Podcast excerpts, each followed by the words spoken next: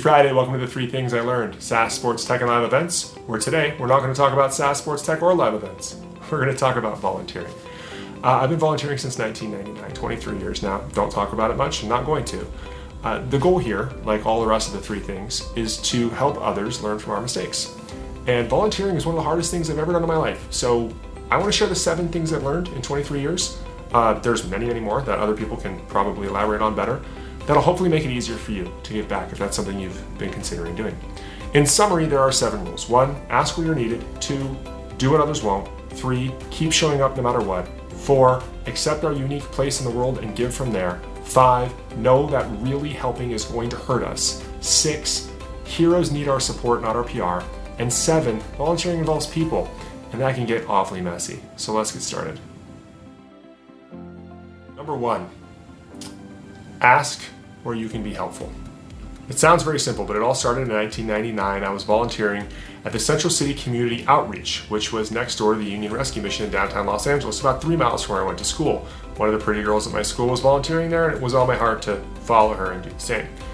We would get there at 3 o'clock, and we'd bus in a bunch of kids from school, and then we would play with them, tutor them, feed them, and then have activities until about 8 o'clock. The whole goal was to keep the kids off the street. These are kids from broken homes. Uh, I jumped in head first, like all volunteers do. Look at me, I want to do the best. I want to be the front man. If we're playing basketball, I want to play basketball. If we're going to be tutoring, I want to tutor. I volunteered there three times a week, and in the first year, that's how I approached it. It was stupid, selfish, condescending, and self serving. It was all about me doing the things that I thought were important. And then one day I was sitting on the table, had a picnic table that was next to the activities, and one of the 16 year olds, Destiny, came over and sat next to me. And at the time, we had tourism volunteering coming through. We had this group that had come through just for a couple of days. And they were taking pictures with some of the kids and hugging them and doing the same thing that I had been doing, you know, get out front. And she sat down next to me. They started to trust me because I'd been there a little while. And she said, You know what I hate the most? I hate when they come in here and they treat us like zoo animals. They take pictures with us, they feel good about themselves, and then they go home. It was gut wrenching. My heart hit the floor because it's what I had been doing. So I went and sought out help.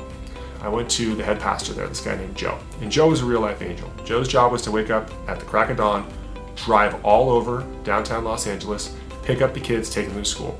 Then he would go pick them up from school, bring them here, and work with them until 8 o'clock, and then take them home. Most of them didn't have parents because the parents were working multiple jobs or they had problems with drugs. With drugs. Joe sat me down and said, you know, here's the problem. People who show up to volunteer don't realize that it's volunteering. They're giving them of you. What you really need to do is ask where they really need the help. And in that case, the help they really needed was in the kitchen to come in through the back door, move the food around, cook it, clean up, and move along. It was the least glamorous job in the building. In fact, most of the kids didn't even know you were there until maybe the last hour. That's the first lesson I learned. Ask where you can be helpful. Don't assume. Be willing to do what others won't. Working in the kitchen doesn't sound bad, but nobody wanted to work in the kitchen because there was no glamour in it. You came in through the back door, you moved the food around, you cooked it, you cleaned up, nobody knew you were there. The kids didn't know you were there, you didn't feel like you were making a difference in their lives. But after a year of doing it, I started to see that what it was doing was freeing up the regulars, the people who had degrees in child psychology, to go spend more time with the kids. The kids also noticed that that's what I was doing. and I became kind of like the lunch lady man that they would come over and give a hard time to, and we got to know each other really well. We'll give another example of that in a second. But if you're willing to, if you show up and you are willing to do the work that others aren't willing to do, I assure you, you're going to be welcome to volunteering and you're going to see a much bigger difference than you anticipate. That's lesson two. Three, accept your unique place in the world and give from there. I graduated from college in 2001 and I got a job in Century City and I moved to the South Bay, about 20 miles away from the center. Now my job was a serious job, and the earliest I'd get out of there was 5:30, and it took me an hour at best, usually longer, to get to the center. I tried anyways. For the first few months, I continued to show up as often as I could, and it was killing me. I was burning the candle on both ends. I finally broke down and I sat down with Joe and I said, Joe, I don't want to do this anymore. I'm selling out to the corporate world. I want to go be a missionary. I want to be a pastor. I want to go full time Peace Corps. I want to change the world. This is what I want to do. And Joe changed my life yet again sat me down and said, That's not what we need from you right now. You came to me three years ago and you asked what, you, what we needed. And I said, I needed you in the kitchen. And that's what we needed at the time because that was your place in life. You had the flexibility to do that because you were in college. But now you have the ability in the working world to donate the food, to get the word out about what we're doing, and to bring people down here who can help. And maybe that's not here. Maybe that's in the community that you're currently in. Everybody's always rushing to the place where they think is the absolute worst, but they don't realize that tragedy is where they're living as well. And so I got to work on that. And Joe was right. So that lesson stands to this day. Accept where you are in the world and give where you can there. Years later, and currently, I started volunteering in my community where we live now. And I volunteer in the church and have for 16 years. And every Sunday I show up and I follow the rule that Joe gave me back then always show up and never stop showing up. And what he meant by that was sometimes they don't need you.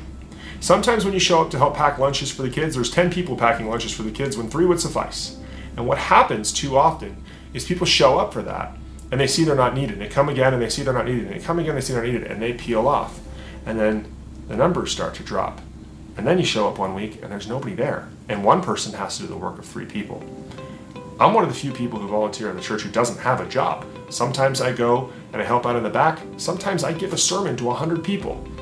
What I've learned along the way in Habitat for Humanity, at this food pantry, at the Hope of the Valley Rescue Mission, at the Union Rescue Mission, and at the church that we volunteer at now is the best volunteers are the ones who show up every day and they're willing to give the time they have. And if they don't need you, that's okay.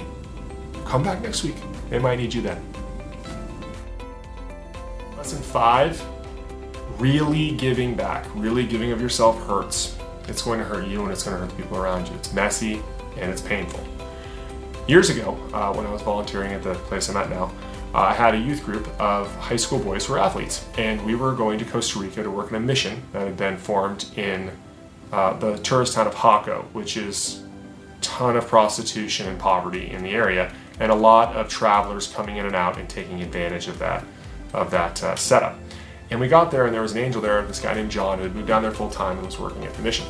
They had set up for us a bunch of activities for us to do that week. It was missionary tourism. All this stuff was really easy to do. It was a couple of photos, what we talked about earlier in the early lessons. And Drew, who was much more learned in how to give back than I was at the time, uh, and I was totally on board with it, he went to John and said, "Look, we have a bunch of you know young, strong individuals here. Post work. We actually want to work." And John lit up immediately. He said it was okay with him.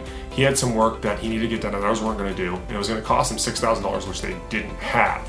So they had bought this lot next door, and it was it was this uh, paved lot that had you know just overgrown garden around it, it hadn't been taken care of, and he had to pay somebody to come and take out the concrete so they could expand the mission for the mothers and for the impoverished rich to come and live at. Um, they didn't have any tools, so they gave us a bunch of pickaxes. It was as ugly as you'd experience. The kids didn't want to do it. It was 90 degrees plus humidity. We were hurting. Our hands were all cut up. We were bickering. I mean, I've known Drew for 20 plus years. He officiated our wedding. I've seen him yell once, and it was at me during that, and I had it coming. Uh, a lot of times when you watch movies and you think about volunteering, you think about it being utopian. Everybody's smiling and it's all life changing. Um, in any circumstance that really needs help, it's not utopian. In fact, it's the opposite of utopian. Over the years of the CCCO and over the years of the church, you know, we've watched kids go back to the streets. We've watched kids go to drugs. We've watched kids go to gangs. We've watched others die. Uh, we've shared meals with prostitutes. We've shared meals with drug dealers, and then we've watched hopelessly as their families have followed them down those paths. Uh, we heard the stories. We did the best we could. You know, the results of what you're doing generally don't show up for a while, a decade plus, but even worse, they're outnumbered by the negative by quite a bit, especially when you're volunteering in a place that really needs help. For every win, there's going to be 15 losses. Just know that really helping is messy. That's number five. Lesson six they need us, not our PR. Uh, this has changed a lot in the last 23 years. Volunteer tourism was a big thing in 99, 2000, 2001, 2002 when we didn't really have very good uh, mobile devices.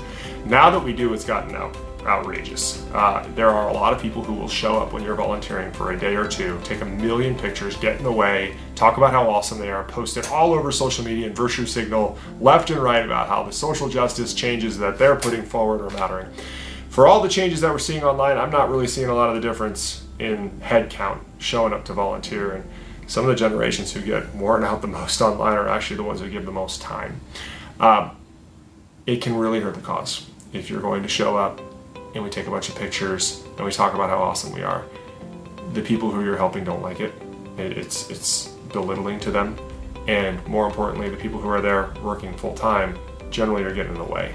So please, if you're going to go volunteer, and we need you to, and we all want to do more of it, leave the phone at home. Take a few pictures for your memories. Don't splash it all over social media unless you're doing so trying to get other people to join you. Look at me volunteering does so much more harm than good, and it makes the other volunteers not want to show up again. So, lesson six they need us, they don't need our PR. Number seven volunteering involves people. There's a good chance there's going to be some people there you don't like. Volunteering is not a job. Everybody who shows up, we want help from all of them. So there will be people you don't get along with or align with, and that's okay. You're not there to help them. You're there to help the people who need help. In the end, on all these seven lessons, I have screwed them up regularly. But the one thing I've learned is if you keep going back every week and you do your best, it really does change lives. It really does help. And you will really see it happen with other people. You know, what Joe told me years ago changed my life. I wanted to be Batman. We all want to be Batman. We all want to show up and make a huge difference day one and not do the menial job that feels like it isn't going to get anybody anywhere. But what he told me was right. There is no Batman without Alfred. There's no Batman without Rachel Dawes. There's no Batman without Lucius Fox. And there's no Batman without Thomas Wayne. If we all play our role, if we all give back, then we actually can make a difference because there is tragedy in this world right now in your community and in mine. So I apologize for the personal one this week. It's incredibly important to me. It's the only time I will talk about the volunteering that we've been doing, and we'll be back next week with SaaS Sports Tech and Live events like usual. Thanks so much.